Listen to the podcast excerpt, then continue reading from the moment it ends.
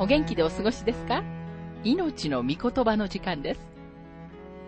この番組は世界110カ国語に翻訳され、1967年から40年以上にわたって愛され続けている J. バーノン・マギー神学博士によるラジオ番組スルー・ザ・バイブルをもとに日本語訳されたものです。旧新約聖書66巻の学びからエゼキエル書の学びを続けてお送りしております。今日の聖書の箇所は、エゼキエル書26章11節から14節27章、そして28章1節から12節です。お話はラジオ牧師福田博之さんです。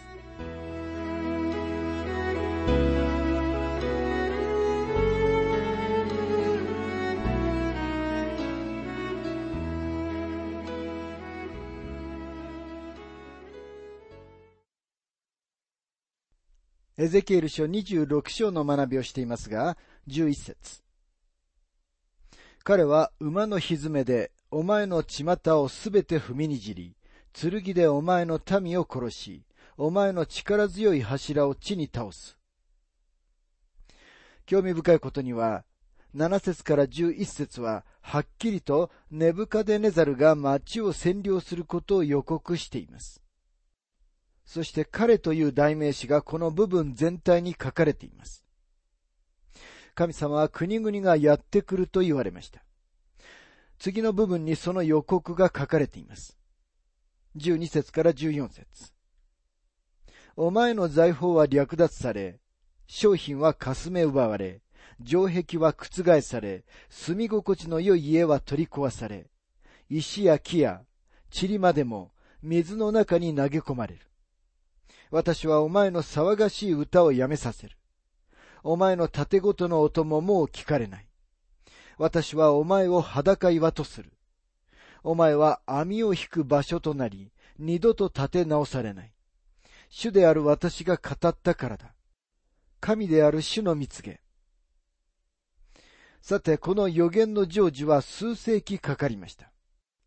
300年の間、鶴の廃墟がそこに横たわっており、それはとても印象的でした。ネブカデネザルがこの町を破壊はしましたが、この二つ目の予言はまだ成就してはいませんでした。誰が石を取って、塵までも海の中に投げ込むというのでしょうか。その後西からアレキサンダー大王が出てきます。彼はダニエルの予言でヤギとして象徴されています。ご存知のように、ツロ人たちがバビロン捕囚から帰ってきた後、彼らは本土のことを忘れて、自分たちの町を島の上に再建することを決めました。彼らは船乗りの国だったので、島の上の方が自分たちをよりよく守ることができたのです。ところがアレキサンダーがそこに着いたとき、彼は町の廃墟を目にしました。でも、人の住んでいる新しい町は、向こうの島の上で、彼の手の届かないところでした。彼には時間もたっぷりあり、兵士も大勢持っていたので、町までの土手道を建設することに決めました。彼はどこから海の向こうまでの土手道を建設する材料を見つけたのでしょうか彼は昔の鶴の建設材料、つまり石や柱や町の塵さえも取り、それで土手道を作りました。彼の軍隊はその土手道を通って新しい鶴の町にまっすぐに行進していったのです。彼は町を破壊し、そしてその日以降、今までその町は決して再建されていないのです。これは注目すべき予言です。前に言ったように、エゼキエルはこのことが起こった後に予言を書いたのだと言って、評論家たちは、ネブカデネザルが町を破壊したことに関する予言を説明しようとします。でも、アレキサンダー大王の後に、エゼキエルがこれを書いたと主張するのは不可能です。神様だけがこのような正確な予言をすることがおできになるのです。この廃墟はこれまで発掘されていて、あらゆる種類の焼き物のかけらや工芸品がそこら中から出土しています。エゼキエルの予言は文字通りに成就したのです。ですから、鶴の廃墟を見ていながら、神様の裁きと予言を無視することはできないのです。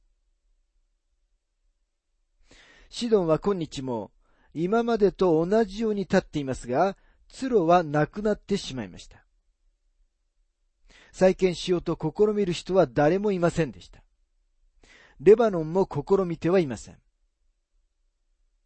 神様の御言葉は、鶴は決して再建されないと言っています。さて、エゼキエル書27章の学びに入りますが、26章は、鶴の破壊に関する予言でした。そしてその予言が文字通りに成就したことを見ました。鶴の廃墟は神様の御言葉の正確さの証として、今日もそこにあります。鶴はエゼキエルの時代には立派な町でした。エゼキエルは一度もその町に行ったことはなかったかもしれませんが、27章では彼は鶴のために愛歌を書いています。彼はこの偉大な町が崩壊するという事実を嘆いています。ですからこの章は悲しく美しい章です。この中でエゼキエルは、フェニキア帝国の首都であるツロを、ナンパした大きな船になぞらえています。エゼキエル書27章の1節から3節次のような種の言葉が私にあった。人の子よ、ツロについて愛歌を唱えよ。あなたはツロに言え。神の出入り口に住み、多くの島々の民と取引をする者よ。神である主はこうおせられる。ツロよ、私は全く美しいとお前は言った。何がツロを滅ぼしたのでしょうか岩を刻んで作られたペトラの町を滅ぼした者が、偉大なツロの町をも滅ぼしました。オバデヤ書三節には、あなたの心の傲慢は自分自身を欺いたと書かれており、栄光と華麗さと繁栄による傲慢が世界の多くの偉大な国々を滅ぼして廃墟にしました。この章は、フェニキアの王国がどれだけ広範囲にわたっていたかを語っています。この国は彼らの植民地の一つであり、銅を意味するキティム、またはキプロスから始まって精錬工場、あるいは生成所を意味するずっと向こうのタルシュシュまで広がっています。タルシュシュはフェニキア人たちにとってある種の出発地点でした。ヨナはその町までの切符を買いましたが、その町を見ることはありませんでした。エゼキエル書27章の25節タルシュ氏の船がお前の品物を運んだ。お前は海の真ん中で富、大いに栄えた。ツロは商業の大きな中心地でした。世界中から商人たちが集まってきて、その町で売り買いをしました。ツロでは欲しいものはほとんど何でも見つけることができました。17節には、イスラエルがツロの市場で取引をしたと書かれています。もし大きな商業の中心としてのツロの姿が見たいのなら、バビロンが商業と宗教と政治上の世界の中心になる時の将来のバビロンに関する予言の中に、その姿が描写されているのを見ることになります。その町は、反キリストの首都になります。目次録18章の12節から14節には、このように書かれています。商品とは、金、銀、宝石、真珠、麻布、紫布、絹、絹、香木、様々な造形細工、高価な木や銅や鉄や大理石で作ったあらゆる種類の器具、また日系、香料、香、香油、乳香、ブドウ酒、オリーブ油、麦粉、麦、牛、羊、それに馬、車、奴隷、また人の命です。またあなたの心の望みである熟した果物はあなたから遠ざかってしまい。これは同時にロンドンやパリやローマやニューヨーク市やロサンゼルスの姿でもあります。これらの街の中では何でも欲しいものを買うことができます。現代はちょうどツロの時代と同じように物質主義の時代なのです。ツロは大きな船のようでした。人々が必要としているものはすべて積まれており、その上、音楽までかかっています。笑い声とワインとシャンペンがふんだんにあり、すべてのものがそこにあったのです。しかしその後、それらのもののすべてが消え去りました。神様が鶴を裁かれたからです。さて、ここに愛花とこの大きな町のための嘆きが描かれています。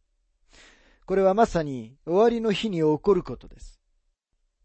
終わりの日には株式市場は暴落し、あなたの銀行の貸金庫の中にあるものは何の価値もなくなり、あなたが価値があると思っていたすべてのものが突然あなたの手の中で塵と灰になるのです。鶴が滅びた日はなんと悲劇的な日であったことでしょうか。そして将来、それと同じことが起こるときには、その日はなんと悲劇的な日になることでしょうか。残念なことに、豊かな社会はあまりにも多くの人々にとって脅迫観念や偶像になっているのです。多くの良い教会の中でさえも、本当の聖書の教えはほんの少ししか教えられていません。私たちはお互いの肩を叩き合い、交わりを持ちます。私たちは交わりについて話をするのが大好きです。時々聖書の言葉を引用し、自分たちが宗教的で経験であることを確認します。そして教会の儀式を行うのです。ツロでは人々はまさにそのようにしていました。人々はエルサレムでもそのようにしていました。そして神様はその彼らを滅ぼされたのです。なぜなら彼らはチャンスと特権と責任が与えられていたのに、それを無視したからです。エゼキエル書27章の32節泣き声を上げて愛歌を唱え、お前のために悲しんで歌う。誰か鶴のように海の真ん中で滅ぼされたものがあろうか。鶴は海の真ん中で沈んだ大きな船のようでした。34節お前が海で打ち破られたとき、お前の商品、全集団は、お前と共に海の深みに沈んでしまった。すべてのものは海に飲み込まれるようにして滅んでしまうのです。36節国々の民の商人たちはお前をあざけり、お前は恐怖となり、とこしえになくなってしまう。今日、鶴の廃墟には音楽も笑い声もありません。そこでは、もはや建物も、金も銀も見ることはできません。あるものはただ、焼き物のかけらと廃墟の残骸だけです。ですから天の神様は言われるのです。私はあなたを裁いた。鶴の姿の中に私たちの時代のためのメッセージがあるのです。さて、エゼキエル書28章の学びに入りますが、この章では、ツロとシドンの君主と王に対する裁きを見ます。この予言は、地域的な支配者を超えて、この世の王国の背後にいる者、サタンを見ています。エゼキエル書28章の1節から2節次のような主の言葉が私にあった。人の子よ、ツロの君主に言え。神である主はこうおせられる。あなたは心高ぶり、私は神だ。海の真ん中で神の座についている、と言った。あなたは自分の心を神のように見なしたが、あなたは人であって神ではない。再び主の言葉がエゼキエルに与えられました。今回は二つのメッセージです。一つは、ツロの君主のため。もう一つは、ツロの王のためです。偉大な商業の中心、偉大な政治の中心、偉大なツロの要塞であるこの大きな国の背後に明らかに私たちはこの世のすべての王国を支配しているものを見出します。それはサタンです。彼は主イエスが荒野で誘惑を受けていた間に、この世の王国を差し上げましょうと申し出ました。ルカ4章の5節から7節また悪魔はイエスを連れて行き、瞬く間に世界の国々を全部見せてこう言った。この国々の一切の権力と栄光とあなたに差し上げましょう。それは私に任されているので、私がこれと思う人に差し上げるのです。ですからもしあなたが私を拝むなら、すべてをあなたのものとしましょう。主はサタンの申し出を拒否されましたが、サタンが確かに王国を持っていたことをご存知でした。究極的にキリストはこの世の王国を治められますが、それはサタンの支配のもとにあってという意味ではありません。今はまだ悪魔が空中と暗闇の権威者なのです。私たちが好むと好まざるとにかかわらず、私たちの世の王国の背後にいるのは、この悪魔なのです。反キリストについて、マギー博士は続いて次のように述べています。ここに反キリストの型があると私は信じています。実際に聖書がこの反キリストについて語っているすべてのことを成就するには、二人の人物が必要です。ヨハネは多くが必要だと言っていますが、一人はキリストのご人格を否定し、主の敵となります。もう一人は主の真似をします。宗教的な指導者と政治的な指導者が出てくるのです。エゼキエル書のこの箇所では、その両方の結合したものが私たちの目の前に示されていると思います。そしてサタンの代理人は次のようです。第二テサロニケ2章の4節にはこのように書かれています。彼はすべて神と呼ばれるもの、また礼拝されるものに反抗し、その上に自分を高く上げ、神の宮の中に座を設け、自分こそ神であると宣言します。そしてこの鶴の君主は、私は神だ。海の真ん中で神の座についていると言っています。でも神様は言われます。あなたは自分の心を神のように見なしたが、あなたは人であって神ではない。エゼキエル書28章の3節あなたはダニエルよりも知恵があり、どんな秘密もあなたに隠されていない。ここにまたダニエルに関することが書かれています。覚えておられるでしょうが、エゼキエルとダニエルは同時代の人でした。この若者エゼキエルはバビロンの総理大臣であり、主のために立ち上がったダニエルを大いに尊敬していました。しかしこの時、エゼキエルこそが最も大変な務めを担っていたと思います。彼は補修の人々と共に住み、彼らにメッセージを伝えました。常識的に考えれば、補修と一緒に働くよりも、むしろ、宮廷に住んで、一晩だけライオンの穴で過ごす方が良いと思いますが、エゼキエルにはそのことに関して選択の余地はありませんでした。エゼキエルはダニエルの知恵に言及しています。エゼキエルはツロの君主が優秀な若者だったと言っています。エゼキエルの時代の偉大な人々は本当に賢い人々だったと思います。またこの箇所について、マギー博士は次のように述べています。私はこのツロの君主は反キリストの宗教的指導者としての側面を表しているのだと思います。そしてこの人物はイスラエルから出てくると思います。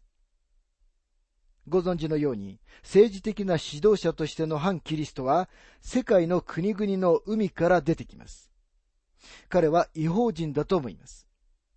彼の助言者である宗教的な指導者は、イスラエルから出ると思います。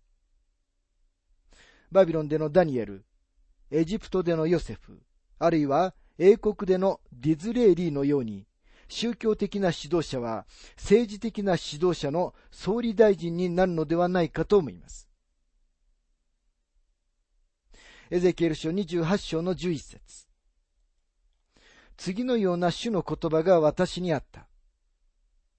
エゼキエルは自分自身の意見を述べているのではなく、あくまでも神様のメッセージを語っているのだということを繰り返し強調しています。そして今、ツロの王の愛花にやってきました。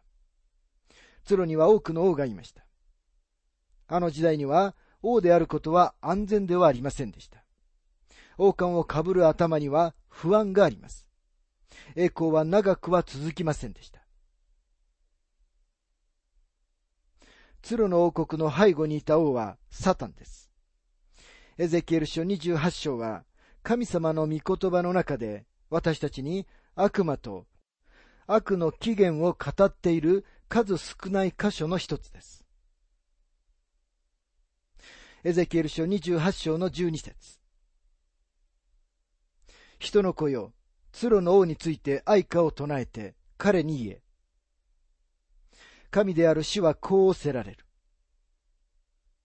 あなたは全き者の典型であった。知恵に満ち、美の極みであった。サタンは神様が作られた被造物のうちで最も賢いものでした。サタンが被造物であることを覚えていてください。彼は美の極みとして作られたんです。もしサタンが角があり、フォークのような尻尾を持ち、足が裂けていると思っているのなら、あなたは間違っています。それはギリシャ神話に端を発し、小アジアに遡る中世の文学の読みすぎです。ペルガモに大きなアポロの神殿がありました。いくつか挙げれば、コリントにもエペソにもありました。角と尻尾と裂けた足は快楽の神であるパーン、あるいはバッカスの説明です。バッカスは角を持ち、ブドウ畑を走り回ります。彼はブドウの神、ブドウ酒の神です。腰から下はヤギとして表されています。ですから、角とフォークのような尻尾と裂けた足はギリシャ神話から出てきたのです。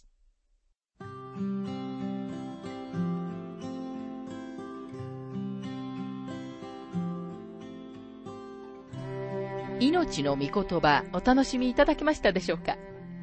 今回は、ツロに対する裁きというテーマで、エゼキエル書26章11節から14節と、27章、そして28章1節から12節をお届けしました。お話はラジオ牧師福田博之さんでした。なお、番組ではあなたからのご意見、ご感想、また聖書に関するご質問をお待ちしております。お便りの宛先は、郵便番号592-8345大阪府堺市浜寺昭和町4-462浜寺聖書協会命の御言葉の係メールアドレスは全部小文字で ttb.hbc.gmail.com です。どうぞお気軽にお便りをお寄せください。それでは次回までごきげんよう。